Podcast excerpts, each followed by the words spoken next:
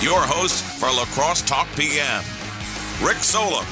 All right, welcome to a Monday of La Crosse Talk PM. John Robinson is in here, and John, I just I didn't even write anything down. I know you're a ver- he's my economist. He's one of my economists I bring on. He works at Viterbo, but he is this part this department. I know you're like you have a Yeah. you have a fancy title, but I didn't write it down. Well, it keeps it keeps changing. So we're we're right, we got two active hiring processes going on. There'll be new people soon, we hope. But for right now, Because you were the interim something last time you were here. yeah. So I'm still interim associate dean, but there's uh, we don't have a dean right now, so I'm kind of filling in for that too in the summer. But you know, we've got a lot of hope. Someone will come in. It'll be great. We'll have a new face in the cross. And That's not something you want, though. oh, uh, Are you applying for the dean job? No, sir. We could say that'd be off the record, Rick. I can't talk about it. no, that's right. It's all that's always tough because uh, you know somebody. uh, It, I being a sports guy, you see this all the time. He's the interim head coach, and then he's not the head coach, and it's like, well, if you're the assistant head coach, and then you're the interim head coach, and then you didn't become the head coach, then you probably want to leave, right? But you're you're in the in the uh, economic classes, so interim dean, and those are like two different things. A lot of times, you guys want to teach, right? Like as opposed Exactly. to You know, it's like a big old sailing ship, and I, you know, I'm in the, you know, I've, I've got the sails, and I'm trying to keep the boat headed west. And when a different person puts on the hat with the big feather, I'll happily cheer them from not in charge. Speaking of that, I saw a story, and maybe you've seen this. Um, to to like save the environment, Mm-hmm. uh, they're thinking about using large kites to uh, move ships across the ocean. oh yeah, Literally, a headline I saw, like lar- not not literally, but uh, a headline I saw, and everyone's I was like, wait a minute. We well those yeah those big container ships burn like the really high sulfur, like acid rain causing stuff, and so. But yeah, what put- is a large kite to you? because I feel like that could also be called a sail. It could be called a sail. Maybe it just sounds fancier if you call it a kite. Right. Or there's a guy up there holding onto it, like he's got the string, right? He's like, "Rrr." Well, the one I saw this week was painting the Sahara. If we, you know, if we could just paint a good chunk of the Sahara white, we, we'd be in good shape climate wise. oh, what would that do? Just like take the beating of the sun away a little yeah, bit? well, white is white paint is reflective. Think about asphalt, right? Asphalt is hot Yeah. compared to concrete. Well, if you make the Sahara white, then that will reflect the sun back to space, and then the net, you know, because the Earth is radiating heat too. Right. It's just you know, we the, right now the heat coming from the sun is greater than the heat leaving the Earth, so temperatures are rising. But if you paint the Sahara white, it'll bounce off and I'm just thinking of like course. I'm just thinking of the they're not really called stormtroopers, but the stormtroopers in Spaceballs. Oh, but they're out there like with paintbrushes. Man, this job sucks. they're just Yeah. painting the Sahara. That's the Painting the future Sahara. of climate activism: is combing the desert with an actual Yeah, comb. comb the desert. What you guys found? Man, we ain't found bleep. Uh, 608 785 7914. This is not what I brought John on to talk about, but I'm all for it. If we want to talk about sailing ships and painting the desert and spaceballs. It does not take a lot to get me derailed. Well, and it sounds like you're a fan of Star Wars and Spaceballs, so I think we could talk about that for the entire hour if you wanted. I did just see, uh, what did I just see? Mission Impossible 7.1 last night, so I just saw that. It was pretty good. Uh, no spoilers here, people, but um, that uh, do you pay attention to this? Being an, an economist, like how the fight in Hollywood is happening right now, and Oh, and a little bit. topic, ta- the It's- talking points there. It's interesting, yeah. I mean, looking at, I mean, again, this might come up later too in our discussion about we think about you know, colla- you know, working together to get wages higher. I mean, right when those writers work together, though, you know, they they get, you know, that's those are those are good jobs when they're when you're in the guild. Now you have to get in, Mm-hmm. but um, but then that's what they're trying to tear down. I think a little bit, right? Oh, and then when the actors show up on their side, those actors are pretty good at communication. I don't know if you've heard about this. right. They're pretty good. You put a camera in front of them and they can talk. You know, if you you probably want them on your side. So you know the Bob Igers of the world, the guy that owns that runs Disney, and it's so funny because the guy that runs Disney is like they're they're out of out of their minds the demands they want. Says the dude making twenty seven million dollars a year. Like Right, uh, and you're competing against someone with like mad rhetorical skill. Right, their job is to right. do really good. Yeah, probably don't want to fight. Don't want to fight with the guy that's getting paid twenty million dollars a movie or whatever it is that Tom Cruise makes. Um, all right, so some of the things I want to talk about, I, I, I threw this at you like 45 minutes ago, but it sounds, it, you know, I don't, I don't have any problems with thinking that you're going to know all about just like minimum wage and and how how it how it where it's at now. Should it be changed? How should we change it?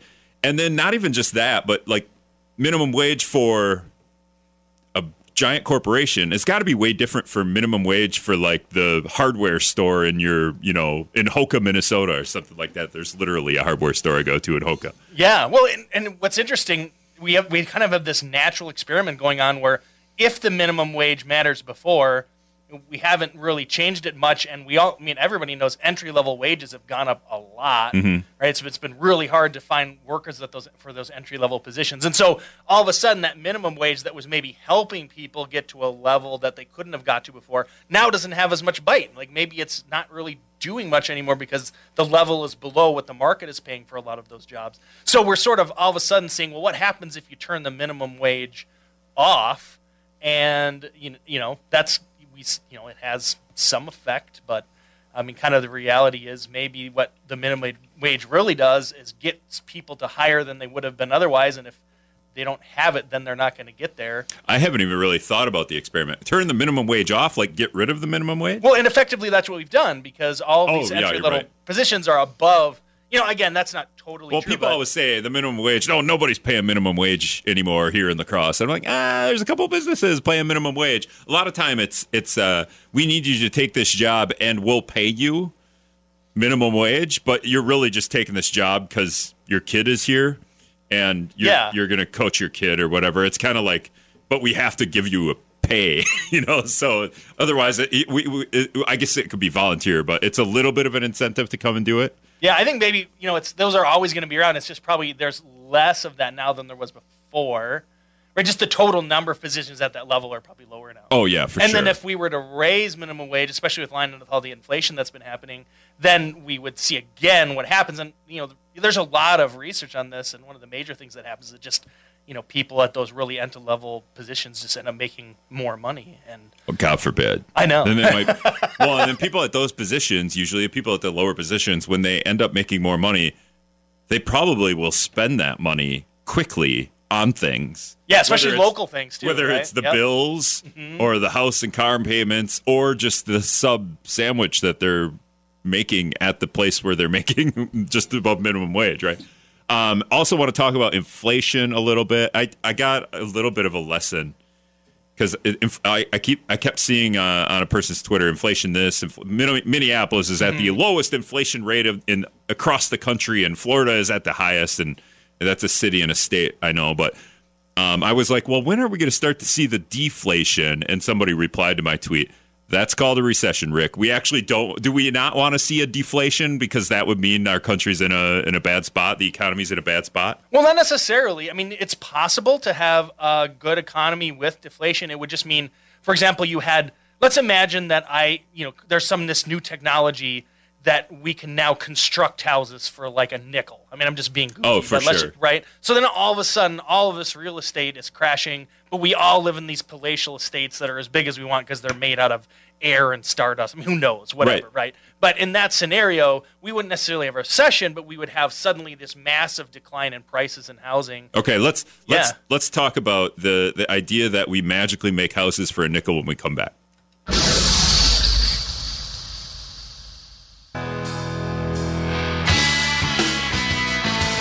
All right, welcome back to La Crosse Talk PM 608 785 7914 is the talking text line.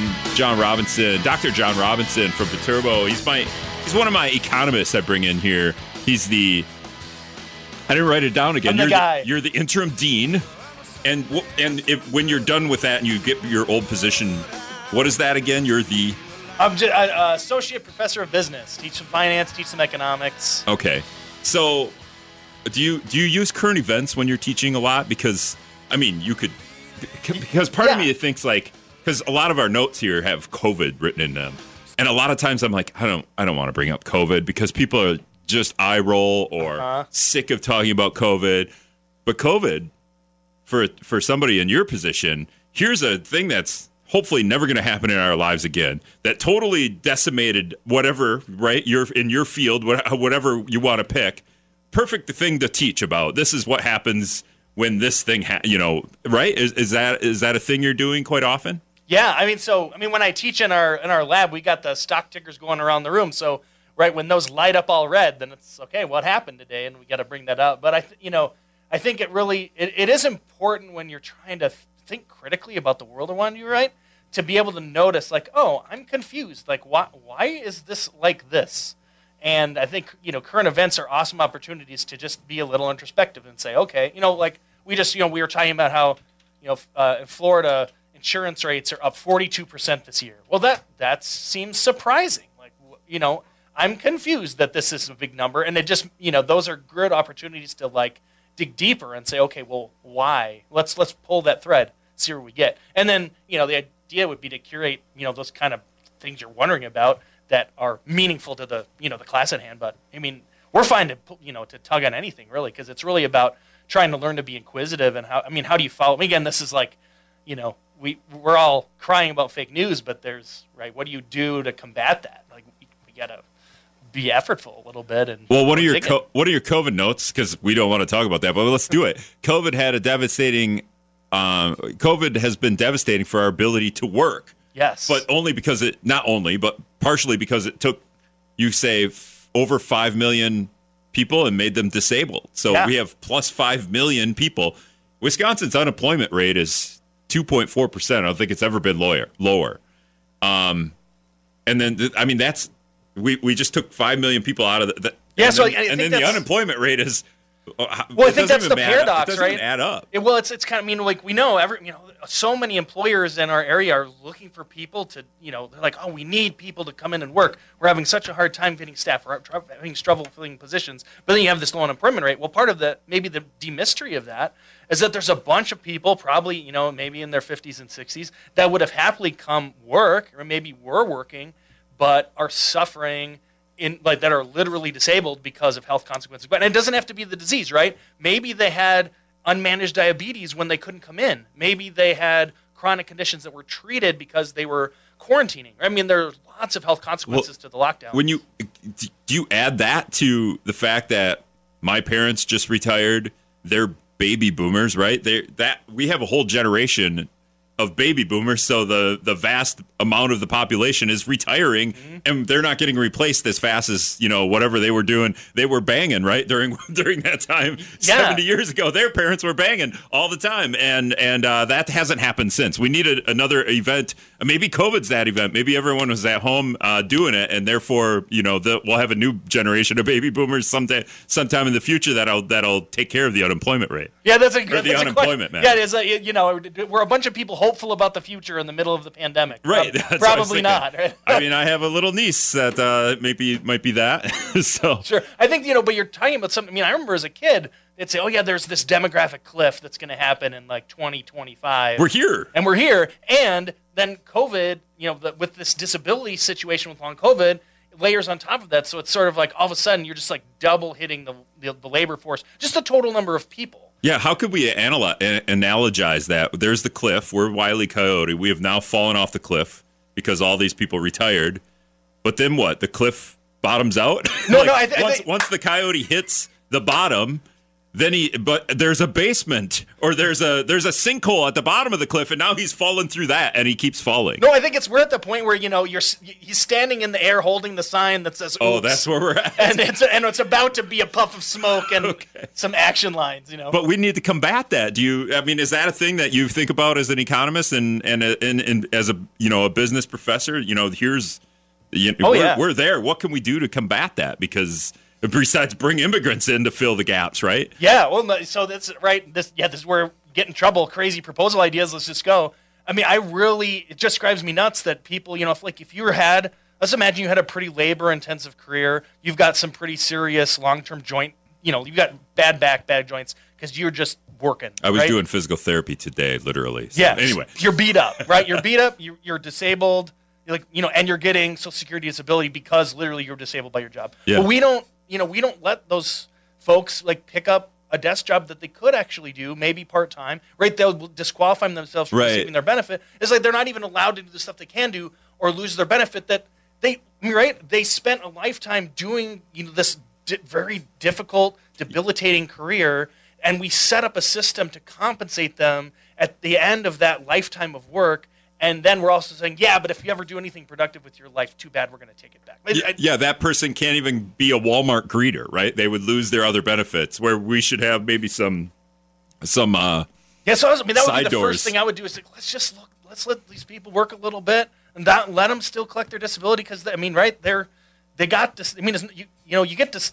It's not like you can just claim many- disability out of nothing. Like, How many of those people do you think would actually want to do that, though? I I, kind of wonder if that percent, because that percent seems like two to me. Two percent of those people would actually. want You want me to what? Uh, I'm I know. good.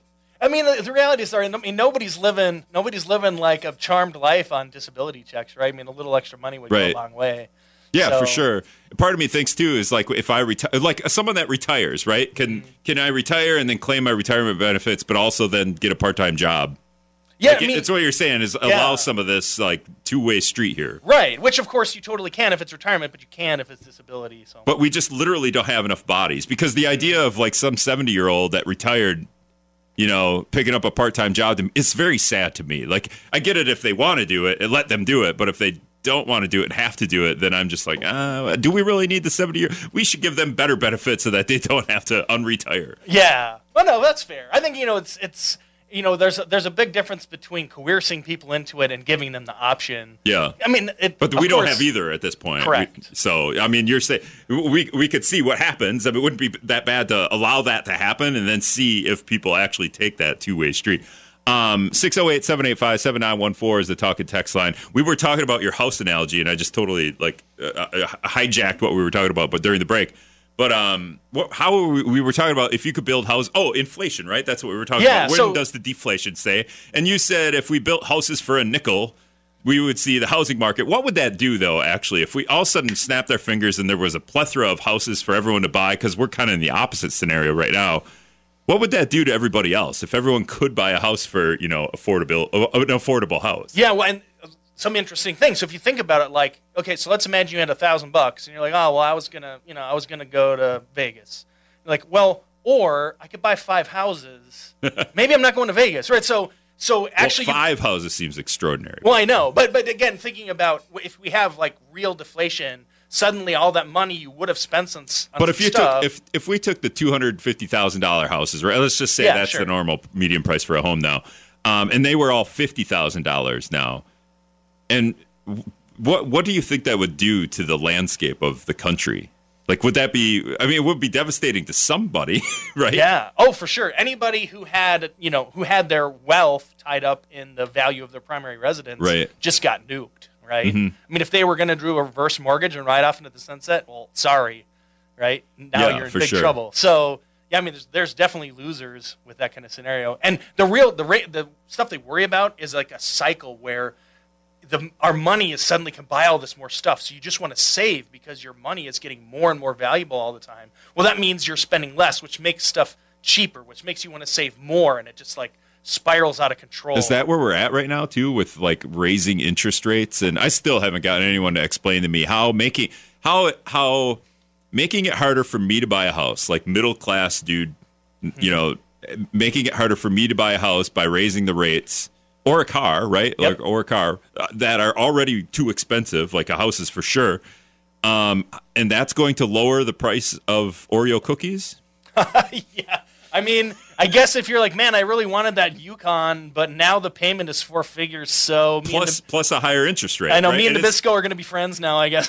Yeah. right. The Keebler Well, elves no, I can't to. even afford the Oreo cookies either because they're too expensive. But when are those going to come down? Like, but we're not going to. Are we going to see prices of stuff come down, or is it just that's where we're at? Because none of those companies are going to make their stuff cheaper. Yeah, well, I mean, it's ironic because when people are saying, "Oh, you know, you know pe- millennials can't buy houses," in like 2010, housing affordability was like never better than back then. Oh, that's when I bought a house. I'm looking mm-hmm. back now and I go, oh my god, I lucked out. Yep. Totally lucked out. And again, right, combined with you know prices with interest rates, like the payments were just again. I mean, yeah, I forget what fraction of car payments are now four figures, but it's like a lot. I mean, it's like 40 percent or something. Yeah. I just I don't understand how making it harder for me to buy a house is good for inflation or bad for inflation. I guess depending on how you want to put it. Yeah. Well, I guess I mean money. Yeah. So mo- right, money gets used for like whatever we want to use it on. So if the house is if you don't have to use as much of your money on the house, you have more money available to buy other stuff, which means those prices will probably go up because people it's like, oh, I've, I've got extra money now. I'm going to spend it on on a boat or on a trip that maybe I wouldn't have otherwise. So, and the reverse is true, right? If housing is really expensive, then it's like, well, shoot, I can't afford things other people can afford, like in a market that's cheaper. Okay. But in my head, I, th- I feel like we've just made houses way too expensive, and now I have to rent, which is just a little bit less, little bit less expensive. So I'm not even using that excess income on your trip or your, you know, whatever, like something at the the sporting goods store or something.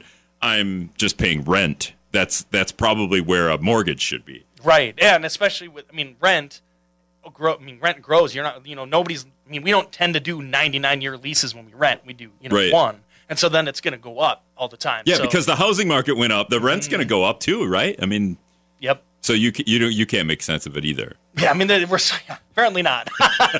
608-785. Maybe you should maybe you should oh, apply for What that am I doing interim dean job, John. We'll be back.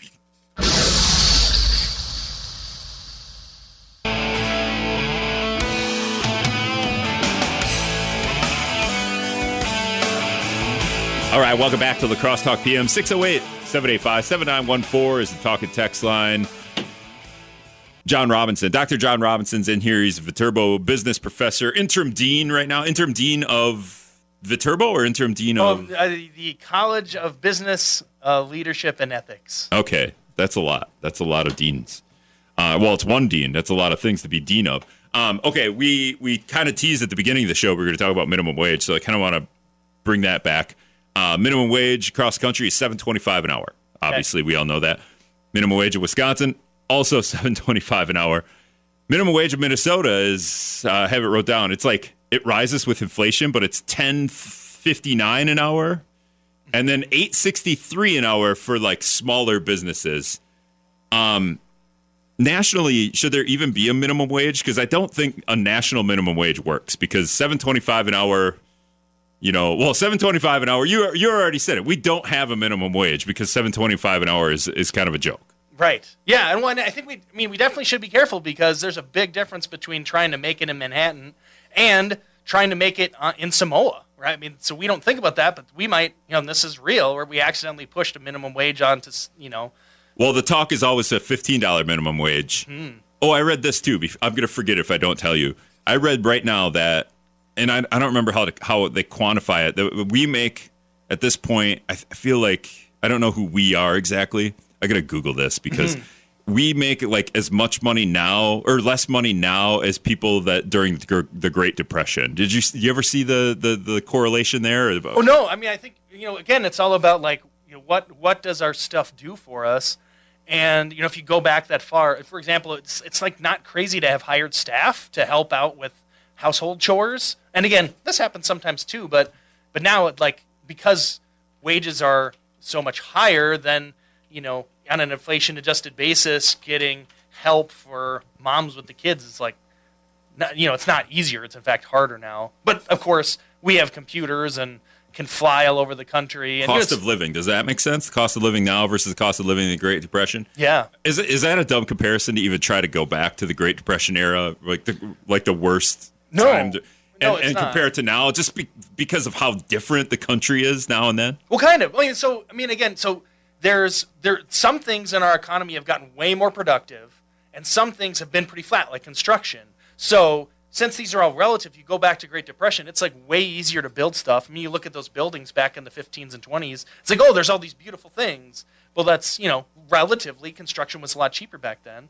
Um, huckleberries, right? It was a time huckleberries and strawberries were the same price because it's very labor intensive to pick huckleberries. Strawberries, you can, you know, farm big, big farm them. So there's things back then that are quite a bit cheaper, and a lot of stuff. You know, we have TVs that they couldn't even imagine, right? So, um, but like a lot of the everyday sort of stuff we do, like Well, oh, the I just- cost of radios back then must have been extraordinary. Right, right. But you know, what's what about the cost of an apple pie? Right. So like, you know, I think there's a lot of just the everyday living stuff that is not easier. But then we have these like miracles on wheels that they couldn't even imagine. Oh, we couldn't So- get it. We can't. We can't get an apple pie like we could in the 1920s, huh? Right. There's just no way. It- An apple pie, a 1920s apple pie right now, You could cooling on the windowsill. It the- would go, it would cost like seventy five dollars if you could get it that quality. Not not not one that that that is hundred years old. Great Depression, hundred years ago, right? Like that's kind of crazy to think about too, right? Uh, we're gonna have an anniversary. When was the Great Depression? Was it the oh, I 20s, know. right? Yeah, we're gonna have an 29 kind of kicks it off, right? Oh, okay, so, a while yet. And and I just googled like income now versus Great Depression. So here's the little Google's nice because it'll you don't even have to click. This is what we think you're thinking that you want to hear. During the Great Depression, the cost of living was an average of four thousand dollars per year. Today, that amount would be the equivalent of sixty thousand dollars, sixty thousand dollars. Uh, yet the average salary was eleven hundred a year. So back then, today a single person household uh, costs thousand dollars per month, and a family of four is a four thousand dollars a month. So just a little bit looks like a little bit less. So about the same. We're making about the same now, or the cost of living is about the same now as the Great Depression. That can't be good. Yeah. Well, and and again, maybe your depression house doesn't have air conditioning, and you know, I mean, there's like some features Right. that are missing, but also, right? I mean, par- partly though, we price people out of housing in our modern system, right? We're like, well, you can't, you're not allowed to live in something dumpy, so your choice is a tent or, you know, what we expect is like normal amenities. I feel like a lot of people are getting priced out of housing right now. Mm-hmm. And then we have, you know, and other I don't I don't know, it might happen here a little bit. Just we have these places that are just vacuuming up all the housing and then keeping it for Airbnbs or just rentals. That that's And yeah, you that, know, like we could have some housing regulation too, I feel like. Well, it's freaky. I mean, Airbnb attendance. I mean, the, I mean, it's maybe down fifty percent or something. Just because, I mean, the market was flooded with new entrants, possibly. I mean, it's it's just really early on in that. So, I mean, we, we might see that We've seen Airbnb deflation, mm, maybe. right? Because there's or right that like they you know it was all that demand was driving up house prices, and then now none of those investments work because these interest rates are so much higher. So I guess we'll see. Who knows? But I don't know that we have a ton of that going on in the Coulee region. But Okay, back to minimum wage because I got derailed with the Great Depression thing. Um, nationally, I don't. You, again, you've already said because it's so low, we don't even really have a minimum wage. The talk is always fifteen dollars, but mm-hmm. that's been the talk for so long that I feel like the minimum wage talk should be twenty dollars or twenty five dollars. But on top of that, I don't think we should have a national minimum wage either.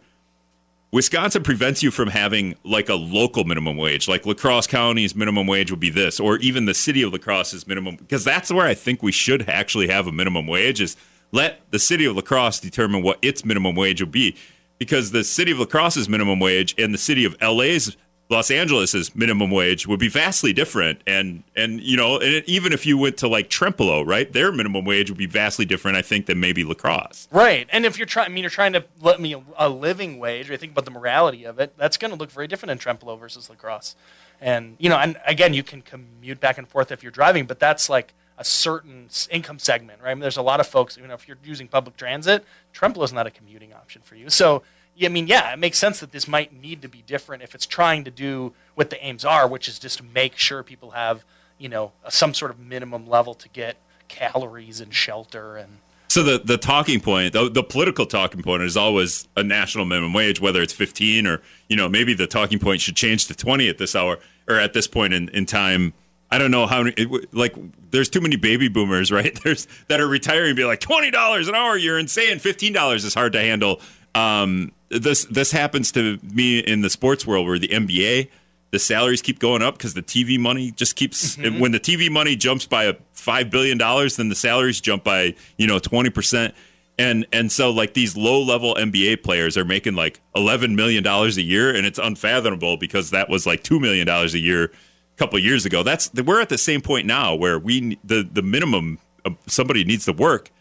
It's got to be like fifteen. It's got to be probably like 18, 20 an hour at this point. Yeah, I mean, I guess it, I mean, it depends on quality of life too. You know, like if it's a really unpleasant job, they're going to have to pay more to eat. You know, like 13, 15 gets you at Subway. So what do you have to do to like? in my head though that's like the worst job like no offense to people not not that it's like a, a terrible job but you know what like mm, I, do i want to do this or do i want to make sandwiches if you were going to pay me the same you know like in fact i would do this for a little bit less than what you're going to pay me to make sandwiches all day you know so Well, I don't know what you'd have to pay me to like be at the you know underwater welder with like catfish attacking me. I don't know, but you're right. I mean, the spectrum of jobs. There's like you know, I mean, quality of life factors. But I think, I mean, point is, first of all, I mean, you're at 15 was shockingly high back.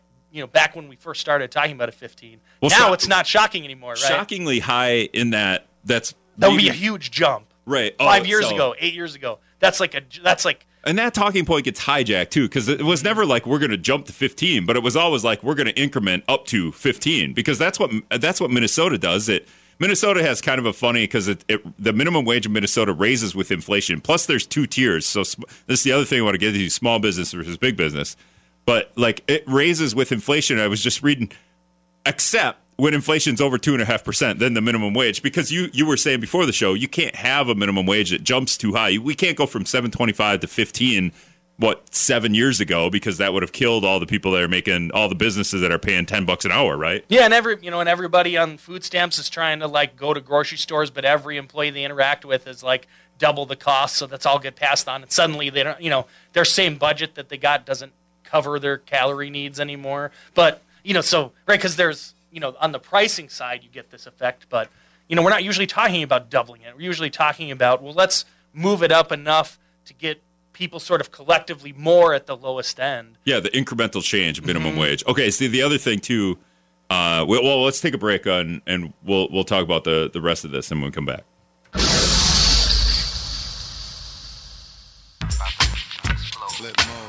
608 785 7914 is the talking text. I remember, John, what I wanted to talk about when it comes to inflation. And John Robinson, Dr. John Robinson's in here as a business professor at, at Viterbo University. Okay, so the, we were, we, and we were just talking about the idea of, of instead of having a national minimum wage or a minimum wage at all, because we don't really even have one because it's so low, localities have minimum wage. Would that screw up does it even matter until the minimum wage is at a point where it matter like it matters?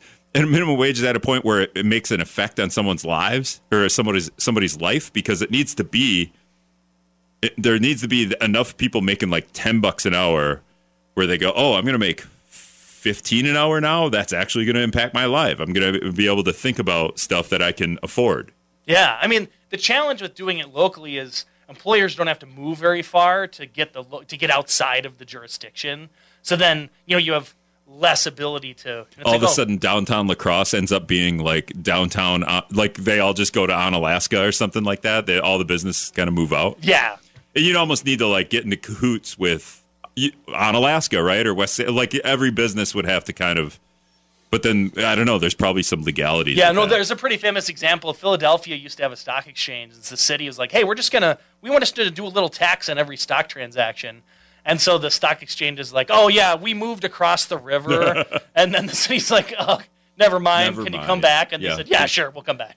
Um, yeah, and the other thing I want to talk about is and Minnesota kind of combats this. Their their minimum wage is ten fifteen an hour for large employers, and then it's eight sixty three an hour, which is almost non existent for smaller employers. And that number is I I don't know what the number is. You know, it's like fifty people, under fifty Oh, people. sure. So you know all those employers have forty nine people working or whatever the number is.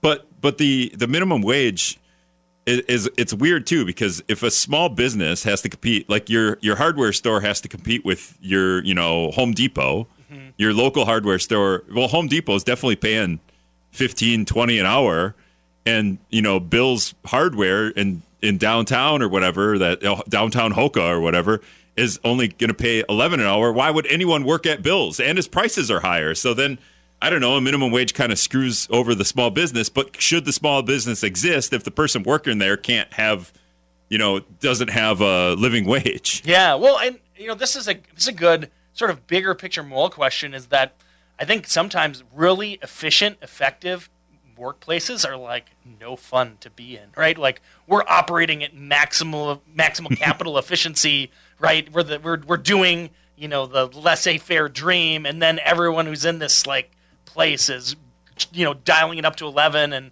You know, making sure they have Adderall because they need it to do Well, the other, the flip and- side of that, and no offense to anyone that works at Bill's or Home Depot, because I'm not saying this is everybody, is then you need you have to have you you want someone to answer your question. Your company is so big now that you're just hiring people to be in the store. Um, I need this happened to me. I need some.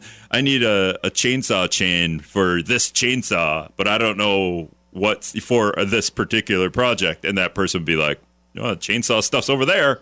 Good luck. But Bill at Bill's Hardware would be like, oh, I got I got the chain for Yeah. you. You know, he knew it. He would know exactly what to do. Well, it's interesting that exact specific example because Home Depot actually used to have a sliding pay scale based on like years of experience. Like they get actual tradesmen to come in. Oh, sure. And that switched in like the early 2000s. So it's like people used to know stuff at Home Depot and they paid them for knowing things. There's a and guy in the car right now, so mad.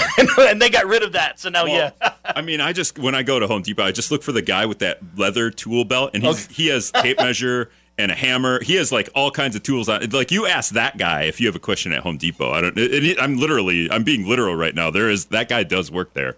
Uh, 608-785-7914 just a couple of minutes here to wrap up you know you made this nice list for me but i don't I, we didn't hit it all um, I guess we kind of did. We were talking about inflation and deflation a little bit. Um, but how about this? Just in general, is the economy doing good? Because me and William Garcia, Democratic Party, uh, county, uh, Democratic Party chair of La Crosse County, talked about Bidenomics, and he kind of released his plan uh, for his campaign run, right? And is, is the is the economy doing well enough right now that Biden can run on that? Because that's kind of like one of the determining factors of running for office is how the economy is doing, especially president. Right. I mean, I guess. I mean, I think you can make a pretty solid claim in the following way: because we've had these big labor shortages for the first time in a long time, we've had upward pressure, strong upward pressure on entry level wages. So again, thinking about like you know, like, there's a lot of Americans. Some of us, right, a few of us make a lot of money, and we have a bunch of us that don't make very much.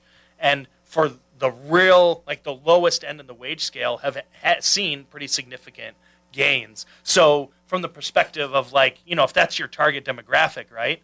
You're saying, hey, for the people that are actually on my team, my stuff has been pretty good. I mean, I think you could Vote for me. I'm bringing your wages up. Like I'm bringing the lower class wages to middle class. Essentially, is what you're saying. Right, Just and- trying to raise that. And if that's an accident, historical accident of COVID and you know boomer retirements, well, I mean, it's this is politics, right? You, you, people claim wins. You know, I mean, the president has lo- so little to do with any of this anyway. You, Right, you might as well claim credit for everything you can. I mean, I don't know. One one other thing here. We got two minutes, and I, I'm going to have the governor on later t- this week. But uh, the the tax rates or the tax brackets, like they want to, they, the Republicans want to go to a flat tax.